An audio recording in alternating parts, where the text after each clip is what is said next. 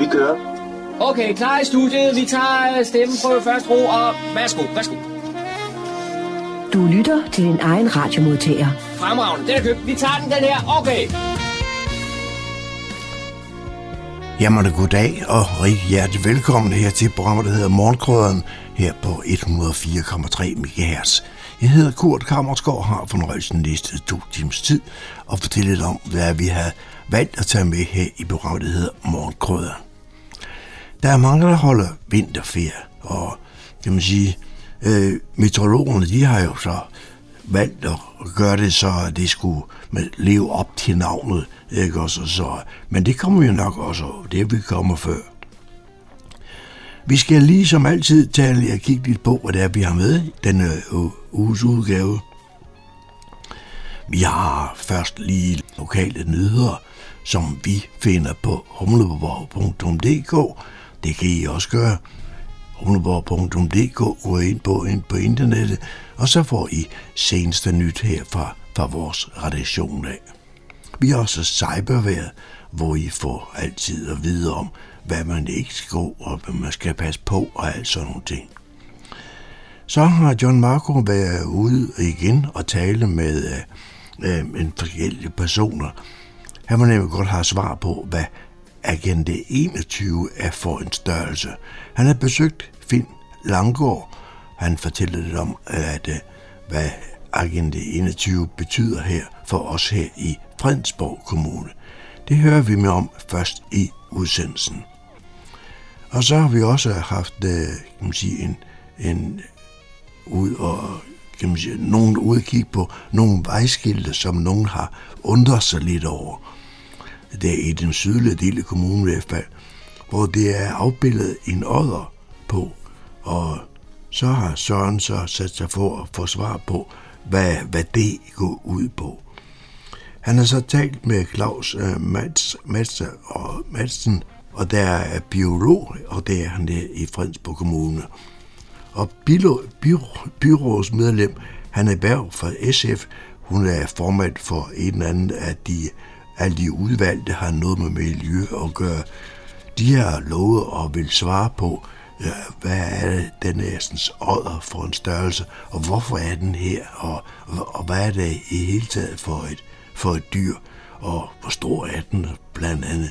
Det er jo ikke noget, som man lige ser på, på gaden i hverdagen, men øh, vi får måske en forklaring på det, i det øh, indslag, som Søren har lavet, vi skal høre her, høre her sidst i udsendelsen.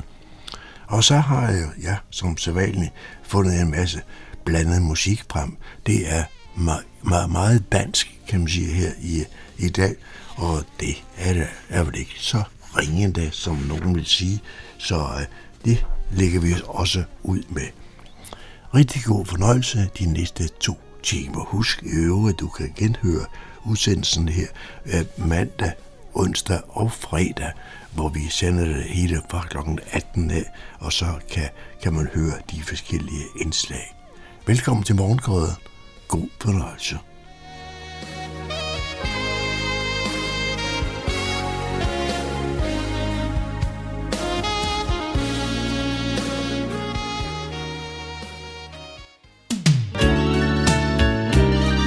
lytter til Morgenkrydderen. I studiet er det Kurt Kammerskov. Så er der igen blevet tid til lokale nyheder, kulturinformation og servicemeddelelse. De er alle sammen hentet fra humleborg.dk. Kombinationen af hård frost og regn har givet mange huller i vejene rundt om i Fredensborg Kommune. Det betyder, at Nordsjællands Vej og Park sammen med firmaet Colas netop nu er i gang med at lappe huller. Lapning af huller er godt i gang, og der er veje, der allerede nu er lappet. Og arbejdet fortsætter ufortrødent. Det er fortsat en stor hjælp, hvis borgerne giver et tip om huller i vejen, lyder opfordringen fra Vej og Park. På den måde kommer beskeden direkte ind, og Nordsjællands Vej og Park og Colas kan hurtigere handle på det og udbedre skaden. Tip om huller i vejen modtages via internet på Opret et præg. Find adressen på fredensborg.dk. Her kan man samtidig se, hvilken huller eller andre skader allerede er indberettet, og på den måde behøver man ikke at melde dem ind igen. Der er allerede meldt en hel del skader ind, både af veje, men også af skilte og andre forhindringer i trafikken. Torsdag den 22. februar kan man komme med Fredensborg Bibliotekerne på en litterær vandring i Søren Kirkegårds fodspor rundt i Fredensborg Slotshave sammen med litteraturformidler på Fredensborg Bibliotekerne, Asger Bernsen. Det er med start fra indgangen til Fredensborg Bibliotek. Tab for alt ikke lysten til at gå. Jeg går mig hver dag. Det daglige velbefindende til og går fra enhver sygdom. Jeg har gået mig mine bedste tanker til, og jeg kender ingen tanke så tung, at man jo ikke kan gå fra den. Når man således bliver ved at gå, så går det nok. Sådan skrev Søren Kirkegaard om det at gå, og det er i den ånd, at man torsdag 22. februar kl. 10-12 kan komme på litterær vandring rundt i Fredensborg Slotshave. Undervejs vil der blive læst højt fra nogle af Søren Kirkegaards mest berømte eksistentialistiske tekster, som også vil blive forsøgt udfoldet. Men det er ikke kun i Kirkegårds ånd, som deltagerne i den litterære gåtur vil vandre i, men også hans fodspor. Kirkegård har nemlig selv en vandrehistorik i Fredensborg, så i løbet af turen vil man blive klogere på Kirkegårds tilknytning til Fredensborg. Turen starter og slutter ved indgangen til Fredensborg Bibliotek, og det er en fordel at være godt gående. Det er gratis at deltage, men man skal tilmelde sig på forhånd via Fredensborg Bibliotekernes hjemmeside. Fredensborg Jazzklub er atter klar med en ny jazzaften i Fredensborg Golfklubs lokaler. Næste gang er fredag den 1. marts, hvor orkestret Scandinavian Old Stars spiller op til dans efter en god bidmad. Preben Nissen har sammen med Jørgen Fjeldstrup sammensat et spændende band med kendte jazzmusikere fra forskellige bands, som alle har været på den danske jazzscene i en årrække. Udover Preben Nissen og Jørgen Fjeldstrup, er sammensætningen af musikerne således Lars Grangård, Gert Jacobsen, Erik Frigal, Ole Stondaf og Kjeld Malmgren. Musikken er den gode traditionelle New Orleans jazz, som man ikke kan sidde stille til. Scandinavian Old Stars spiller traditionel jazzmusik, New Orleans, gospel, Dixieland og tidlig swing, samt et par gamle danske numre. Derfor bliver der, også ved dette arrangement, gjort plads på dansegulvet. Bandet har flere gange besøgt Fredensborg Jazzklub, og hver gang med fuldt hus. Seneste besøg var i 2022. Derfor køb billetter i god tid. Jazzarrangementerne i Fredensborg Jazzklub foregår i restauranten på Fredensborg Golf, og indledes med to retters menu kl. 17.30. Musikken spiller op til dans kl. 19.00. Som vanligt, kontaktes Jazzklubbens formand Ole Holte på e-mail olesnabelag.holte.dk eller telefon 20 67 52 25 for bord- og billetbestilling. Det var, hvad vi havde for denne gang af lokale nyheder, kulturinformationer og servicemeddelelse fra humleborg.dk. Jeg sidder ude på landet imellem Hillerød og, og Fredensborg, og er gået indenfor hos Finn Langgaard. Og Finn, det vi skulle tale om her, det er Agenda 21. Måske skulle du starte med at fortælle mig lidt om, hvad Agenda 21 er for en størrelse? Ja, Agenda 21 startede jo efter Rio-konferencen i 92. Øhm, vi arbejder med bæredygtighed, og det var jo et begreb, der blev lanceret dengang – Øh, og så nedsatte man lokalt Agenda 21-råd i rigtig mange kommuner, for meningen med det her var, at man skulle arbejde lokalt med bæredygtighed. Så i Fredensborg Humlebæk Kommune, som det hed dengang, der nedsatte man et Agenda 21-råd, hvor der var politisk repræsentation, og der blev ovenikøbet givet en bevilling på 100.000. Øh, ikke fordi vi brugte de penge, de rakte rigtig længe, men øh, meningen var jo så, at man skulle arbejde med det her bæredygtighed. Og det gjorde man så. Min kone og jeg, vi kom ind i foreningen lige før år 2000. Øh, der havde man annonceret i ugenyt, at man ville holde et møde, og der skulle snakkes om trafik, og der skulle snakkes om affald. Og da jeg har arbejdet med affald i rigtig mange år, så var det jo spændende for mig. Og trafikken er vi jo udsat for her på Hillerødvejen hver eneste dag. Så den var også noget interessant. Så vi stillede op til mødet, og ja, når man kommer til sådan et møde, som var en generalforsamling rent faktisk, så risikerer man jo meget nemt at blive valgt ind i en bestyrelse. Og det blev jeg så dengang. Øhm, det var så som almindeligt bestyrelsesmedlem, og det var jeg så en del år. Øh, så blev jeg nærmest sekretær øh, i en årrække, og så endte jeg som at blive formand. Og efter et par år som formand, så manglede vi en kasserer. Det var der ingen, der ville have. Der var ingen, der ville have den post. Så måtte jeg tage den på mig også. Det er lidt bøvlet, når man både er formand og kasserer, men det går. Noget, der altid har undret mig, det er selve navnet på foreningen, altså Agenda 21. Hvad står det for? Egentlig betyder det dagsorden. Agenda, det er jo sådan set bare en dagsorden med et andet ord, som er internationalt. Så det dækker over dagsordenen for det 21. århundrede. Dengang det blev vedtaget, var det jo lige før man gik ind i det 21. århundrede. Så det er derfor, at det hedder, som det gør. Du har lige fortalt, at du også er blevet formand og har været det nu i efterhånden en, en hel del år. Hvor længe har du egentlig været formand? Det er 10 år her, siden at jeg blev valgt som formand. Og grunden til, at du og jeg så mødes i dag, det er, at øh, jeg har hørt øh, på, på vandrørene, at nu har du valgt at trække dig fra formandsposten. Ja, jeg må indrømme, at jeg efterhånden kørt lidt sur i det, øh, og der trænger til nye kræfter. Man mister lidt initiativ og nytænkning, når man har været med i så mange år. Så må det være bedre, at der kommer nogle yngre til, og nogen, der har nogle andre idéer, og som har lidt mere energi til at tage fat. Det øh, kniver lidt med det sidste efterhånden. Du var lidt inde på, at kræfterne de er ved at være brugt op, men det betyder vel også, at du igennem de her mange, mange år har brugt en del kræfter. Kunne du nævne nogle, nogle punkter, hvor du har sat dit præg? Ja, altså jeg vil sige, foreningen har jo som sådan, det er selvfølgelig ikke mit præg, men foreningens præg. Og det er lidt morsomt, at vi faktisk startede med at arbejde for at få økologiske varer i butikkerne.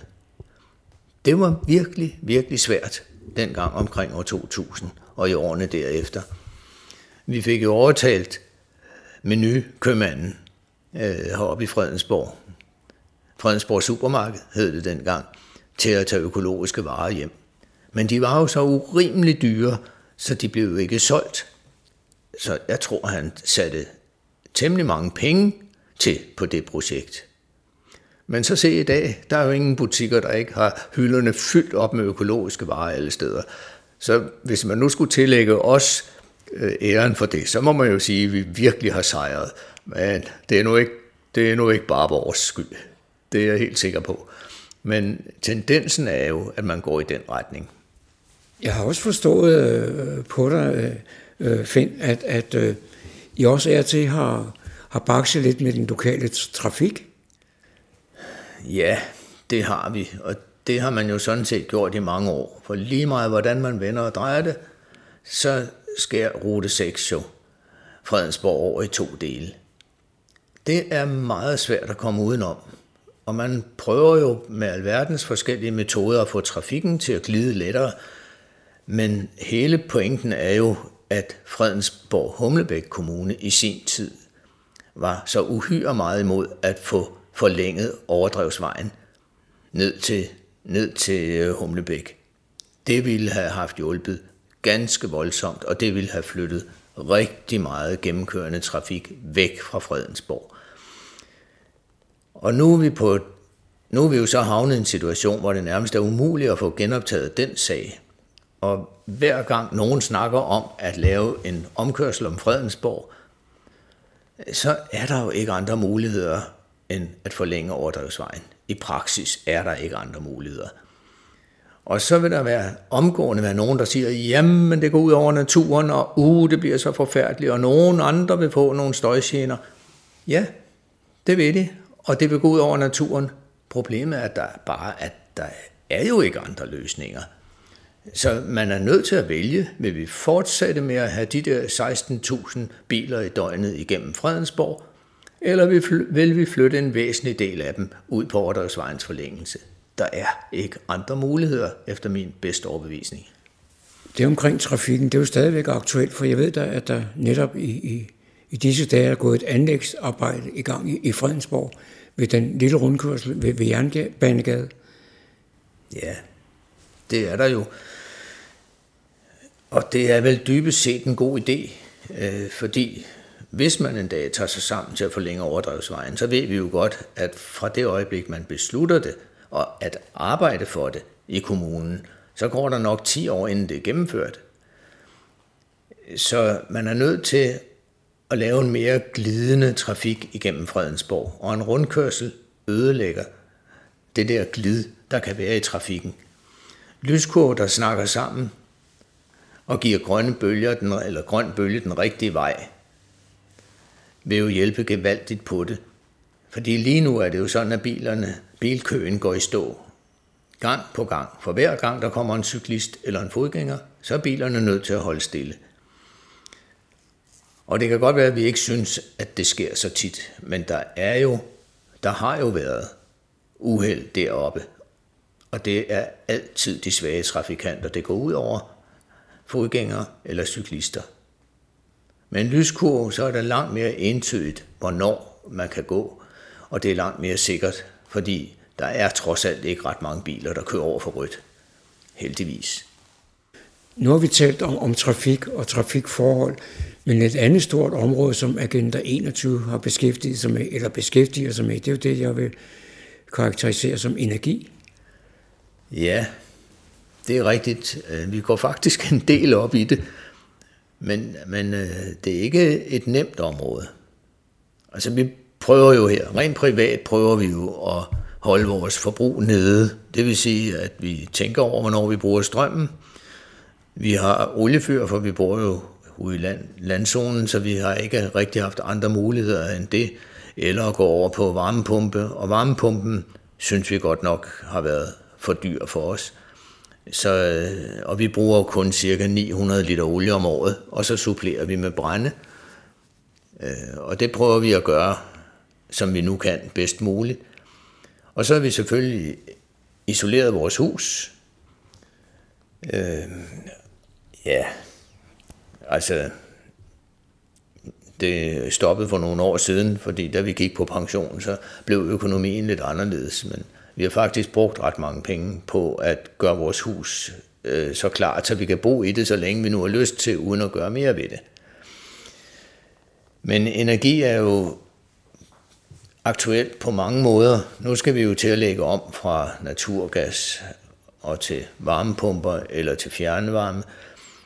Og det giver jo det giver mange spekulationer øh, for rigtig mange mennesker, fordi det er dyrt at lægge om. Man kan få varmepumper på abonnement, og det kan faktisk være en god løsning, hvis man ikke vil enten ud at stifte gæld, eller blotte sig rimelig meget for kontanter, for man kommer ikke udenom, at det koster penge. Altså 1.500.000 vil ikke være unormalt for en ny energiløsning. Så øh, det er vigtigt, at man bruger så lidt energi som muligt, og det kan man jo gøre ved også at bruge penge på at efterisolere, skifte utætte vinduer, og hvad man nu ellers kan finde på. Der er mange måder, man kan hjælpe det på. Nogle af dem er dyre, nogle af dem er billige. Men det er en god idé at gøre noget i det mindste. Fordi hvor længe har vi den energi, vi har brug for? Det er man jo nødt til at overveje på. Så det er også noget, vi i foreningen har brugt en del kræfter på, at sætte os ind i, hvad man kan gøre. Men nemt er det ikke. Og lige frem gå ud som rådgiver, det er jo svært. Det kan vi jo ikke. Øh, så fagligt funderet er vi ikke på området. Men vi kan vejlede om, hvor man kan henvende sig i givet fald. Så, som tidligere nævnt, så grunden til, at du og jeg vi sidder her i dag, det er, at du har, har valgt at trække dig som formand i, i Agenda 21 Fredensborg. Men betyder det så, at du, du forlader foreningen sådan for godt? Nej. Nej, det gør det ikke. Altså, jeg har jo været kasserer nu i nogle år ved siden af formandsposten, og den post holder jeg så fast i. Det er et meget beskedent job, vil jeg så sige. Så, øh, og jeg bliver også ved med at være i bestyrelsen, hvis ellers jeg bliver genvalgt, når vi nu har generalforsamling her den 20. Men øh, ligefrem gå ud af foreningen, det er for meget. Ja, det, jeg skal gøre mig mest umage med nu, det er ikke at blande mig i den nye formands aktiviteter, fordi øh, det skal der være plads til. En ny formand skal sætte sit præg på foreningen. Så der skal jeg lære i højere grad at holde min kæft. Det kan være svært. Hvordan har I egentlig drevet Agenda 21 her? Altså, vi er jo en, en lille forening. Øh, og det vil sige, at vi er ikke ret mange øh, rigtig aktive. Så vi har jo gjort det på den måde, at vi har ganske vist en bestyrelse, for det skal man have. Men vi holder møder, og de, der er interesseret i at deltage, de kommer.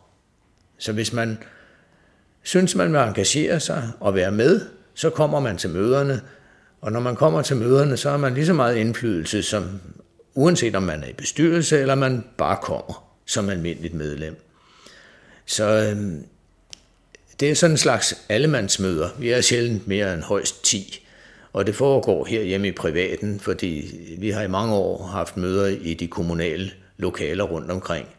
Men det blev for bøvlet, øh, og til sidst blev vi faktisk smidt ud, fordi der var en anden forening, der fik lokalerne. Og så skulle vi til at flytte os, og så blev det altså det nemmeste at være her, hvor vi er nu.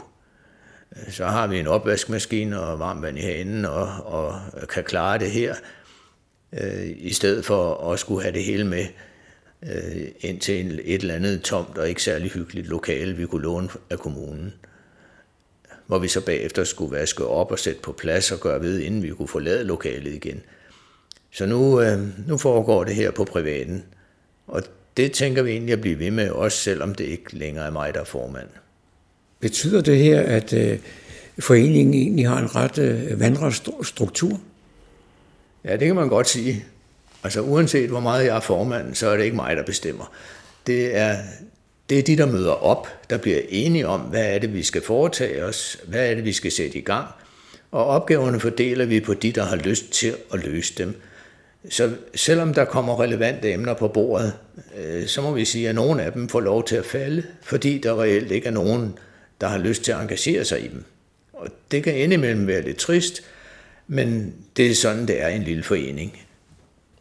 Er det så ikke trist at være formand? Det er sgu aldrig kedeligt. Indslaget var produceret af John Marco. Du lytter til morgenkrydderen.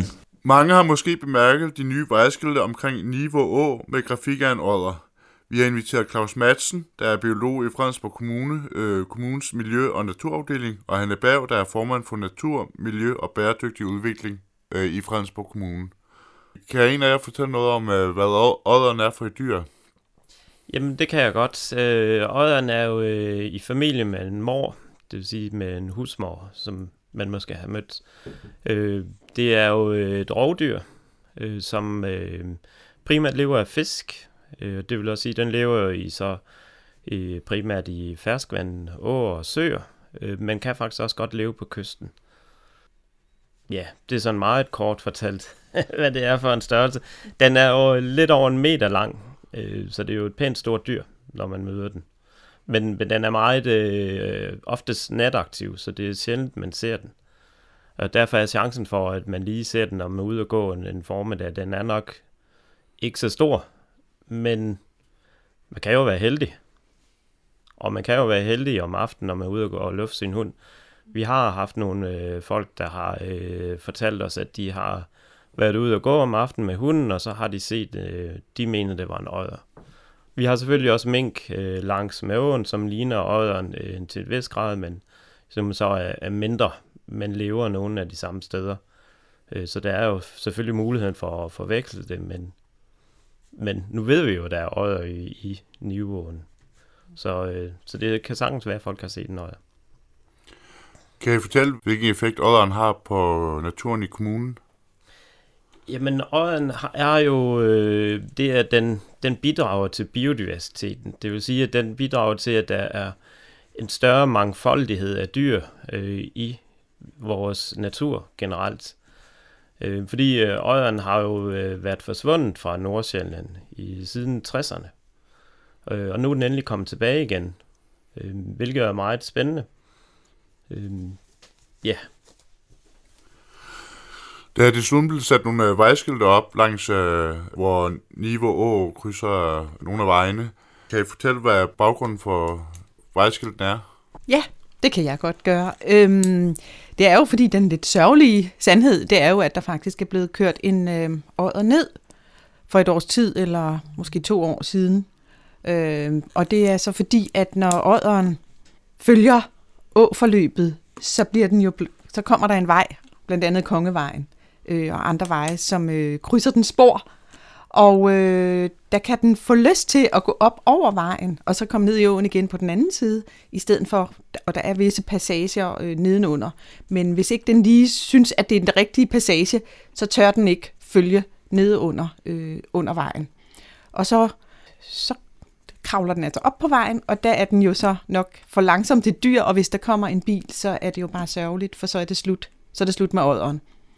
Så, så vi vil rigtig gerne have, at bilister, som kører på vores veje øh, her tæt på niveau, at de er opmærksom på, at der kan komme et lille dyr, som løber over vejen, og typisk er det jo i aftentimerne og i, i nattetimerne, måske de tidlige morgentimer. Men, øh, men vi vil rigtig gerne have, at bilisterne så sådan lige er klar til at, at træde på, på bremsen og sænke farten lidt. Så vi vil gerne have, at ådderen overlever, og øh, det er nu med til bilisterne at være opmærksom på, at der kan være et lille dyr, der vi lige skal passe på. Kan du fortælle, hvor præcist er, at uh, skiltet de er placeret? Øh, jeg kender to øh, af skiltene. Jeg ved, der tror, jeg tror også, der er et tredje, men så kan Claus hjælpe mig. Men det er på selve Kongevejen jo, øh, der går fra, fra Kokkedal til Niveau. Der sådan cirka midt på, hvor Niveauen løber. Øh, under vejen, der er der et skilt sat op. Og der er også nede ved øh, øh, Strandvejen, øh, helt nede ved Niveau øh, Strandvej, der er der også et skilt sat op. Og så ved jeg ikke, er der ikke et tredje skilt, klar? Jo, vi har faktisk også øh, skilte på Vejenbrødvej. Ja, Vejenbrødvej. Og øh, op ved øh, Fredensborg Kongevej. Også der, aha. Ja. Okay, fire steder. Ja. Faktisk, yep. Ja.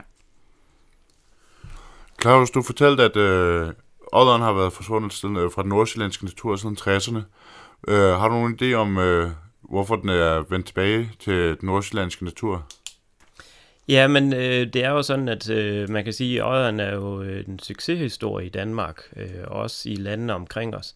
Den har jo været øh, næsten tæt på at være udryddet øh, i, i Danmark og øh, generelt omkring os. Øh, men man besluttede jo så at frede den tilbage i, jeg tror det var i 60'erne i hvert fald. Øh, indtil da har der været jagt på den, og, fordi det, de har jo et rigtig godt skin øh, til, til en god pels, ligesom mink har. Øh, så øh, derfor har den jo været eftertragtet, men det at man har fredet den, plus at man har øh, indsat i øh, fiskruser, at der kommer krav om, når man fisker med ruser i ferskvand, at der skal være det, der kalder en stoprist. Det vil sige, at det er et metalgitter i øh, indgangen til rusen, som øjerne ikke kan svømme igennem, for det, det viser, at der er mange øjer, der drukner i ruser. Øhm, det, at man har øh, fået, det har, hvad skal man sige, øjerne har kvitteret for det ved at, at yngle og blive flere og flere. Øh, og også i vores naboland Sverige er der kommet flere og flere. Øh, og vi mener faktisk, at den øje, vi nu har nu, nok sandsynligvis stammer fra Sverige. Fordi øh, der blev kørt to øh, øjer ihjel i Nordsjælland her i slutningen af 21, og det har vist sig, at de begge to er fra Sverige. Så man skal snakke svensk, når man møder øjeren på vejen. Udover Niveau kender man så til andre steder i Nordsjælland, hvor man kan støde på øjeren? Altså, vi har faktisk, øh, der ligger et klip på YouTube op fra, øh, jeg mener det op fra Sjælsø. Fra her i sommer var der en, der har filmet en øje i sin baghave. Så, øh, så den har jo nok øh, fuldt øh, udsrøvet op igennem, helt op til Chelsea, Hvis vi nu regner med, at det er den nede fra os. Det kan jo være, at der er flere øjer. Vi ved det jo ikke, hvor mange øjer vi har, men der har i hvert fald været en. Så, øh, men ellers kender jeg ikke til i resten af Nordsjælland, at der skulle være set nogen. Vi har stadig besøg af Hanne Berg og Claus Madsen omkring odderen i niveau og, og Claus. Ved man, om odderen har et eller andet betydning eller effekt på deres øh, menneskelige naboer? Nej, altså det, øh, det har den sådan generelt ikke andet end, at den spiser jo fisk. Øh, så der kan jo godt være nogle løsfiskere, der gør en masse for at pleje vandløbene, og så kommer odderen, og så æder den nogle af de ører, de prøver at, at få flere af. Så der kan selvfølgelig være nogen, der måske synes, det er lidt ærgerligt, men omvendt så får man jo så også en... Hvis man nu opdager mens man er ude af fisken tidlig øh, sommermorgen og ser en øje svømme rundt, så er det jo også en stor naturoplevelse, fordi den jo netop øh, er så sjældent, man ser den.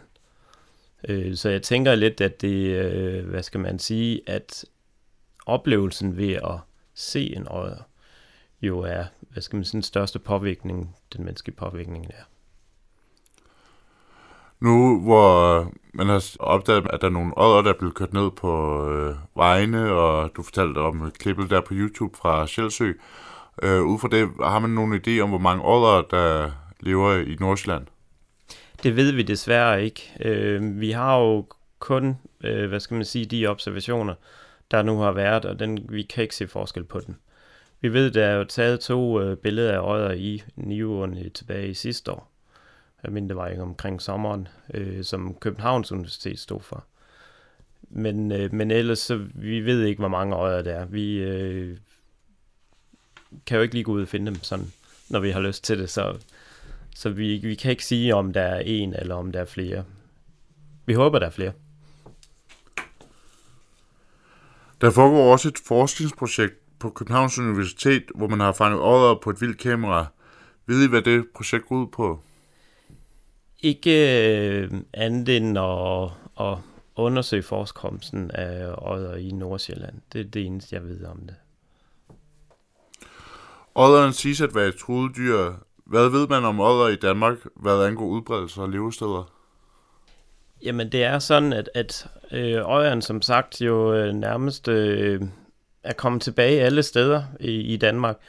Der er jo øh, øjer stort set overalt i Jylland og på Fyn. Øh, jeg arbejdede en gang på Fyn for 13 år siden, og der var der ingen øjer. Altså i hvert fald ikke officielt.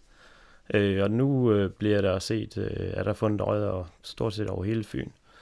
Så øh, hvad skal man sige? Nu mangler Sjælland bare. Vi har en bestand, en, en fast bestand på Vestjylland, og en bestand nede ved øh, Lolland Falster, som også er en, en relativt nyopdaget bestand. Og så er der så de øjer, der er heroppe på Nordsjælland. Bornholm tror jeg ikke, der er nogen på. Det har jeg ikke hørt noget om. Øh, fra kommunens side, hvor, øh, hvor tæt følger man så udbredelsen af ådderen? Ja, øh, som politikere er vi i hvert fald meget nysgerrige på, øh, hvor gode vilkår den kan få. Altså vi håber jo rigtig meget, at øh, hele nat- øh, Niveau Engfjord-projektet, som er jo et kæmpestort projekt, som skal være sammenhængende natur omkring øh, 1000 hektar, øh, at det kan give den nogle gode levesteder. Så vi vil i hvert fald, øh, jeg vil elske, hvis der kommer flere øh, ådder øh, i vores områder. Det, det håber vi, at vi kan give den nogle gode levesteder, fordi ådderne er jo afhængige af gode levesteder. Øhm, og vi har jo nogle rigtig gode åer, kan man sige. Vi har Userød Å og Nivåen, og en masse små andre åer, der fletter sig ud og ind der øh, fra. Og, øh, og hvis det kan blive gode levesteder, hvor der er gode fisk, så, øh, så kan vi være heldige, at den, at den finder og parer sig og så videre, så videre for, for unger, og så bestanden kan brede sig på den måde. Øhm, men øh, jeg håber da, at Claus og, og måske også øh, vores øh, almene forskning, Københavns Universitet osv., osv., de vil følge det, øh, udbredelsen af ådderne også her i vores kommune. Men politisk vil vi i hvert fald være virkelig glade, hvis, øh, hvis det skal vise sig, at de virkelig etablerer sig her som bestand. Hvis øh, den får etableret sig på et vist niveau, er, har I så nogle øh, projekter i baghovedet til at hjælpe med i forhold til at etablere sig og, og blive, blive for eksempel med, i forhold til med at lave nogle passager ved vejene, hvor den sikkert kan komme fra A til B? Lige præcis. Det er vi faktisk i gang med. Øh, på Kongevejen er vi i gang med at få arbejdet på lige præcis det. En passage. En passage, som er mere åddervenlig.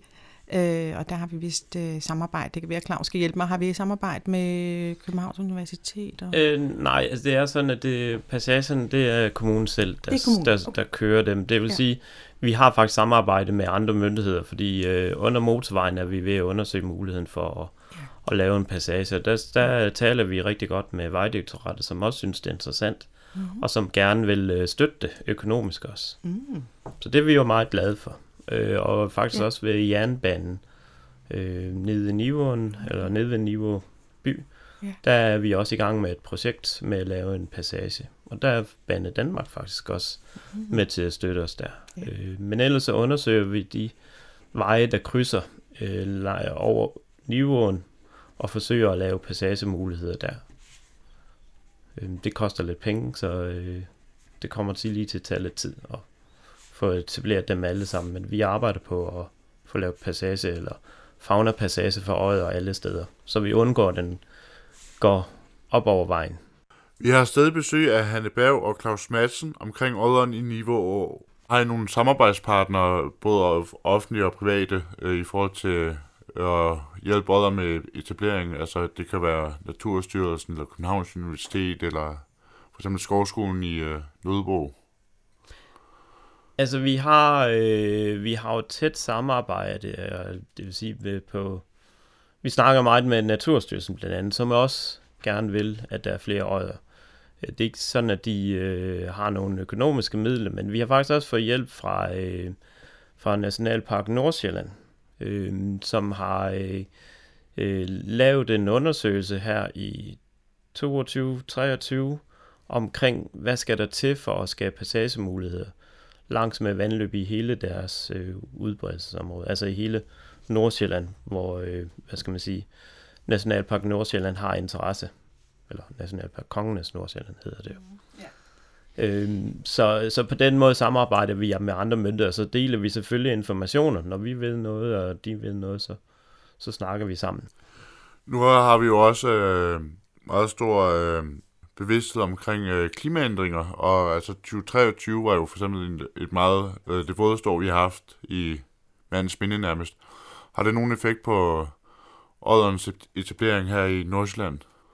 Det tænker jeg egentlig ikke, det har. Øh, jeg tænker ikke, for meget vand er et problem. Det, det største problem kan jo være, at, at de bygger jo huler langs med vandløben. Det vil sige, at ofte så graver de øh, en gang ind fra vandløbsspringen og så ind. Og det er klart, at hvis den bliver oversvømmet i forbindelse med, at vi har øh, høj vandstand, så er det jo ikke så godt. Især ikke, hvis den er i gang med yngel. Øh, den kan jo sagtens selv svømme ud, men man har den små unger nede i en hule, så, så kan de jo drukne, eller risikere at drukne, hvis den ikke når at få dem ud i, i tide. Men ellers tænker jeg ikke, at det er et problem, at vi har meget vand.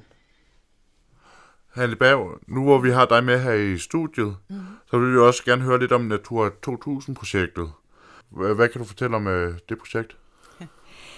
Ja, jeg kan jo fortælle, at, øh, at det er jo sådan et nationalt krav, at vi skal arbejde med Natur 2000-projekter. Og Natur 2000-områder, øh, øh, det er jo simpelthen, øh, hvad skal man sige, sjælden, sjælden natur, som vi skal beskytte. Øh, fordi der er jo, som man jo ved, så har vi jo en stor biodiversitetskrise, øh, og der er rigtig mange arter, der er ved at uddø. Og øh, hvis nogle af de sjældne helt uddør, så får vi dem jo sandsynligvis aldrig tilbage igen. Så Natur 2000-projekter er med til at beskytte øh, lige præcis mere udsat øh, natur. Øhm, og det arbejder vi selvfølgelig også med her i vores kommune. Øh, der arbejder vi tæt sammen med Miljøstyrelsen og Naturstyrelsen, som ligesom lægger sporene ud. Øh, og vi skal så kom, som kommune lave øh, egentlige handlingsplaner. Og nogle gange er den her øh, udsatte natur, øh, den ligger på private folks ejendom. Og der er vi jo selvfølgelig afhængige af, at vi kan få et godt samarbejde med dem. Og det øh, arbejder kommunen, altså miljømedarbejdere rigtig, og naturmedarbejdere rigtig godt med. Man kontakter dem, og man siger, nu skal du høre, og giver dem gode råd øh, for, hvordan de kan være med til at beskytte lige præcis den natur. Så, så det er det, vi har, har rigtig meget gang i. Og ellers i vores kommune har Naturstyrelsen jo rigtig mange skovområder og naturområder, og der er der også mange øh, Natur 2000-projekter, men det kører så i Naturstyrelsens regi. Så der behøver vi ikke som kommune tage vare på det.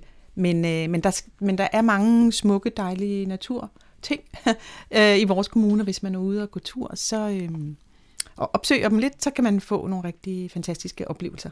Også med Natur 2000. Natur. Hvordan vil øh, Natura 2000-projektet påvirke øh, den almindelige borger og samt øh, virksomheder og lokale foreninger? Jeg håber, de bliver positivt påvirket, fordi at det er jo simpelthen vejen til nogle øh, skønne naturoplevelser.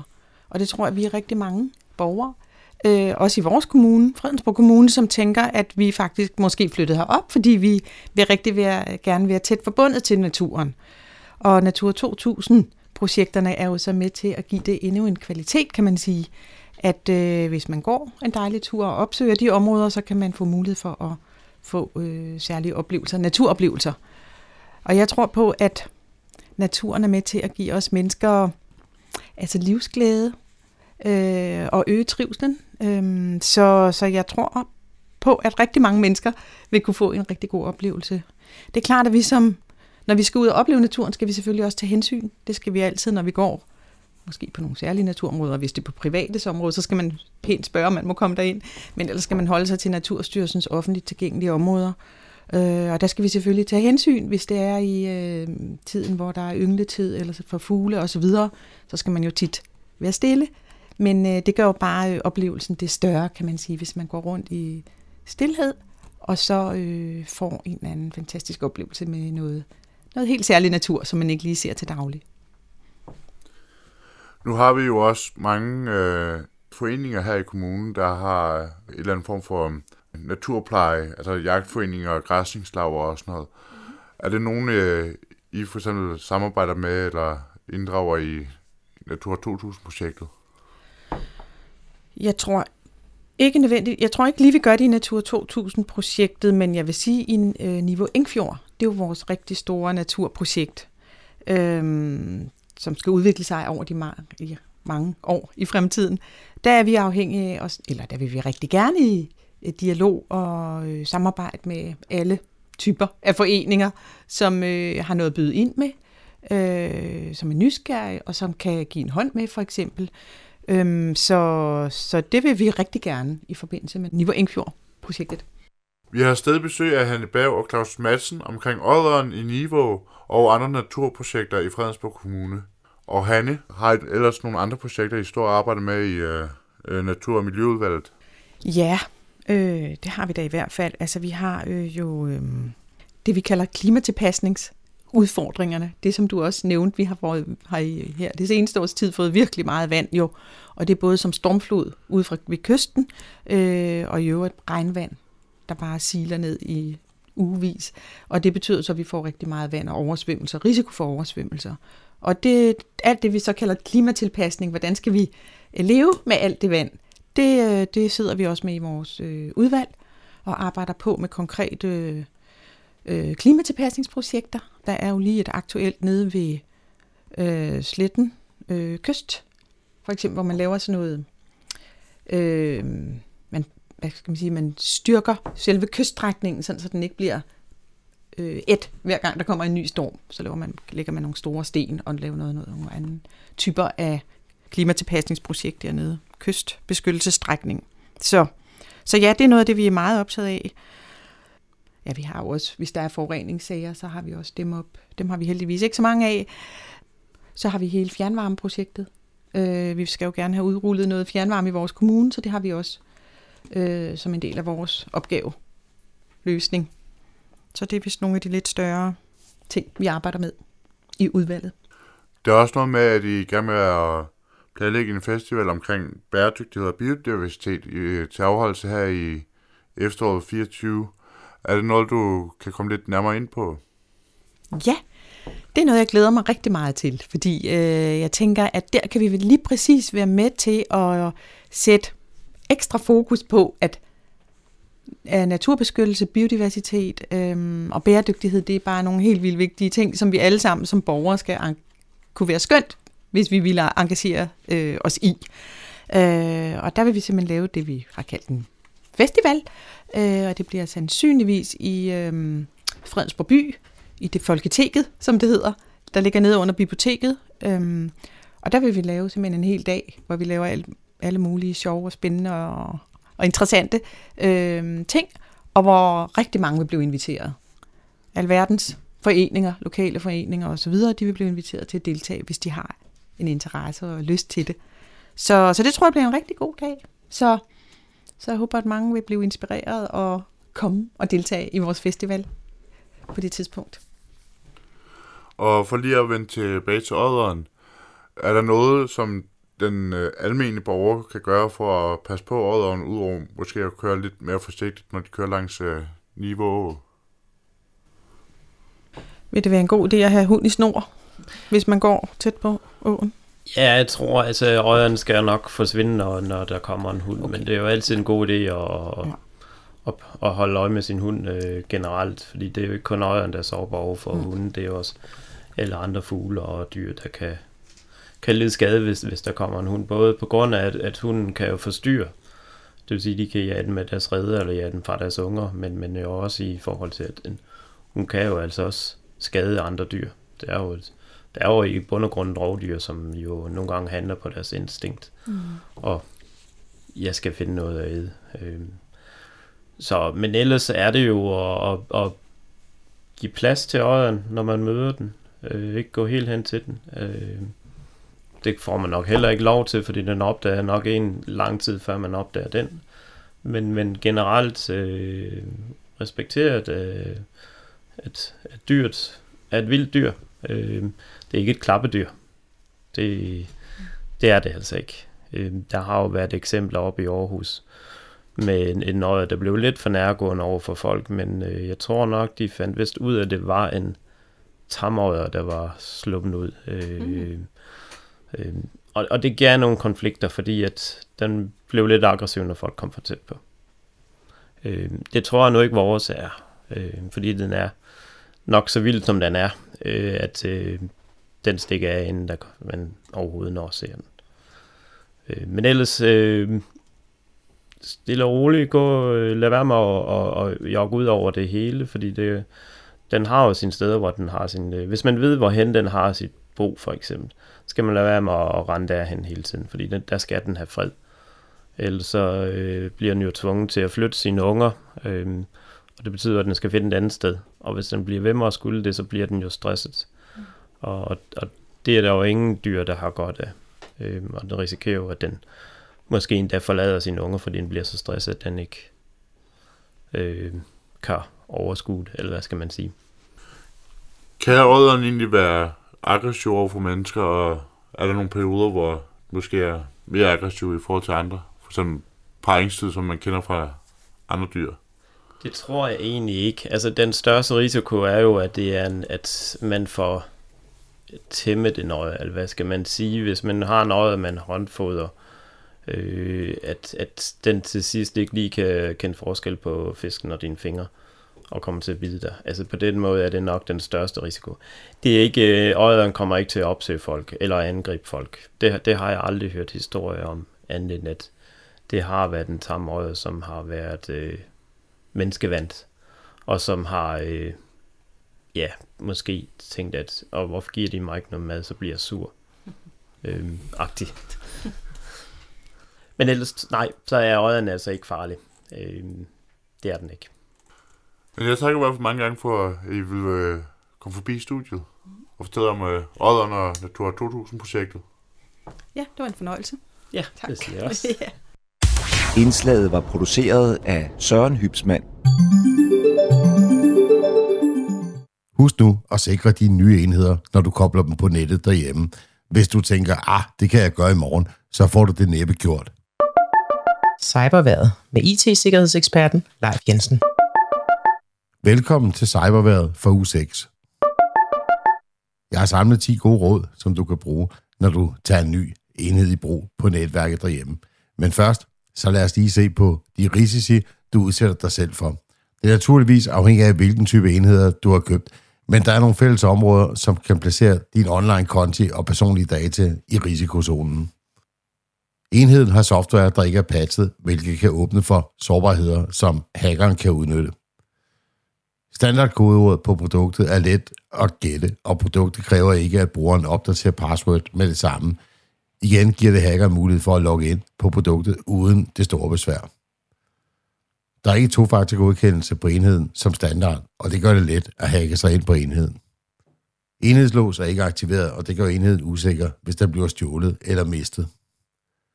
Privatlivsindstillingerne er ikke sikre nok lige ud af boksen, og derfor får du delt for mange personlige data med annoncører eller potentielle ondsindede aktører. Det gælder især ved børns legetøj.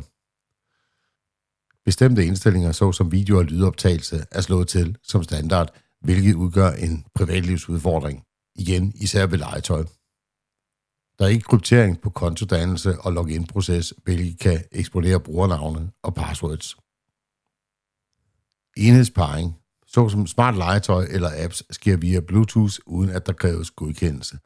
Det gør, at alle i princippet kan forbinde sig med enheden og måske streame upassende indhold til den. Igen er det noget, der er særligt bekymrende ved legetøj. Enheden deler automatisk lokationsdata, hvilket potentielt sætter dig og din familie i fare for at blive udsat for tyveri. Der er ikke noget sikkerhedssoftware på enheden, hvilket gør den mere udsat for internettets fare og dermed datatab eller malware, der tager bopæl på din computer. En af udfordringerne er, at der stort set ikke er nogen krav til producenter og leverandører om, at enheder, der har adgang til internettet, skal være sikre. Det udnyttes af hacker over hele verden, og derfor er det vigtigt, at de nye enheder sikres, så snart du pakker dem ud af æsken og får sluttet dem til netværket derhjemme. Her er de 10 råd, som du bør være opmærksom på, når du kobler en ny enhed på nettet derhjemme. Nummer 1. Drop standardindstillingerne og vær sikker på, at alle enheder er sikret med et langt og unikt kodeord, når det sættes op. Nummer 2. Når det er en mulighed, så slå to-faktor godkendelse til. Nummer 3. Brug kun legitime app stores, når du henter apps ned til dine enheder. Nummer 4. Undgå at jailbreake dine enheder. Det kan åbne for en søndflod af sikkerhedsrisici. Nummer 5. Vær sikker på, at al software og alle operativsystemer er opdateret til nyeste version, og slå automatisk opdatering til, når det er muligt. Nummer 6. Skift enhed til indstillinger for at forhindre uautoriseret parring med andre enheder. Nummer 7. Slå alle muligheder for fjernstyring og Universal Plug and Play UPnP fra, når det er muligt, og vær sikker på, at enheden er registreret og modtager opdateringer. Nummer 8. Sørg for at få taget backup af dine enheder i tilfælde af, at du bliver udsat for ransomware eller andre trusler, eller for den sags skyld, hvis du får stjålet din enhed, så er det også meget rart at have en backup. Nummer 9. Log alle smarte enheder på et separat trådløst netværk, så eventuelle angriber ikke kan nå de mest følsomme informationer. Nummer 10. Når det er muligt, så installerer sikkerhedssoftware fra en leverandør, du stoler på. Det var alt, hvad jeg havde fra Cyberværet i denne uge. Vi høres ved igen i næste uge. Så er der igen blevet tid til lokale nyheder, kulturinformation og servicemeddelelse. De er alle sammen hentet fra humleborg.dk.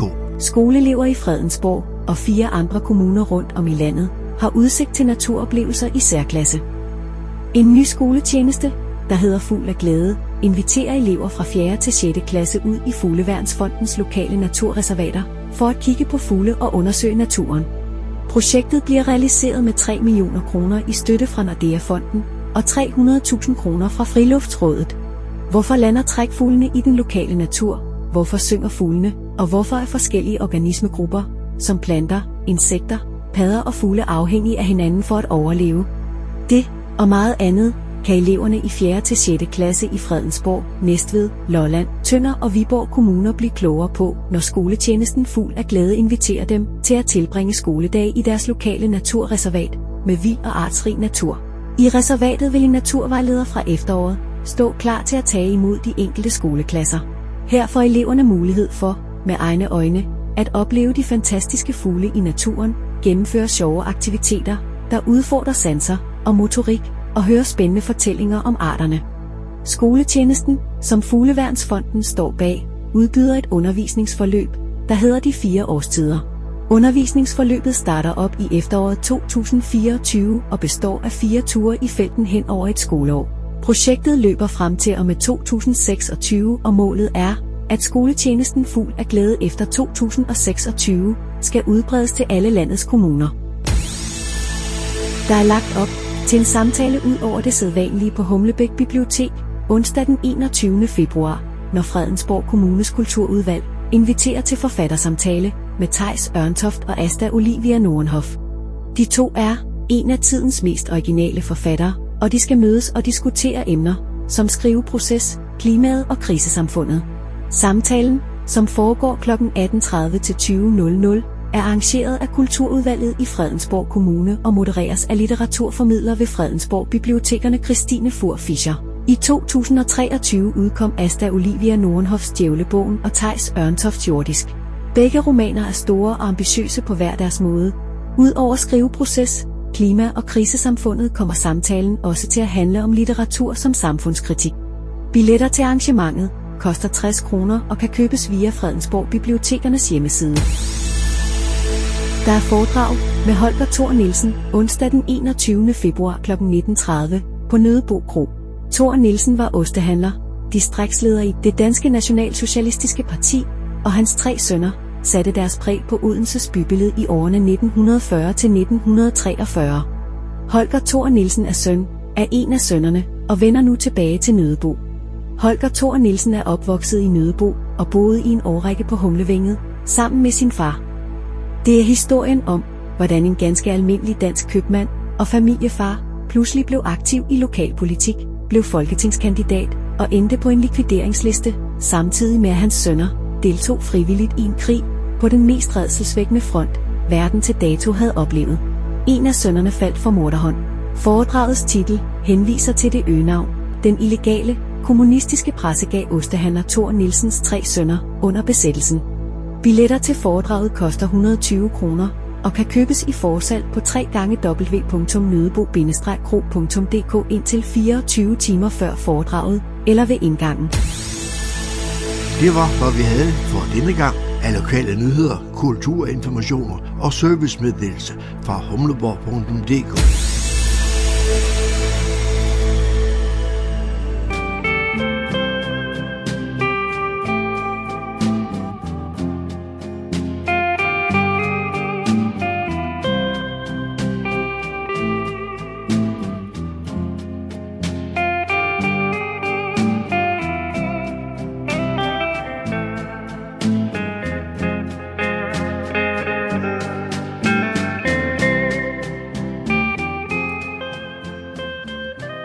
toner fortæller os, at vi er nået til afslutningen på denne uges udgave af programmet, der hedder Morgenkrøden.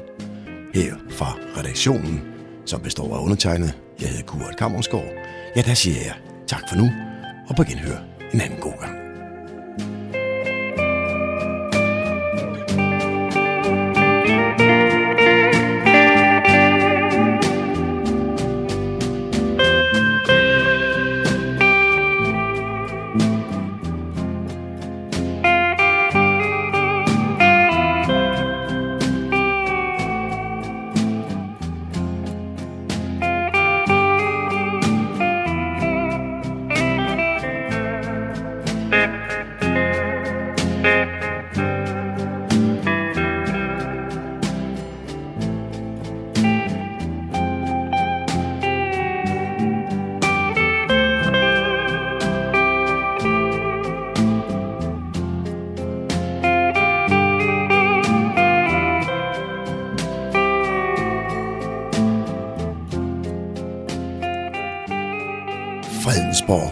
Lokalradio, Radio Humleborg, Nordsjællands mest voksne lokalradio.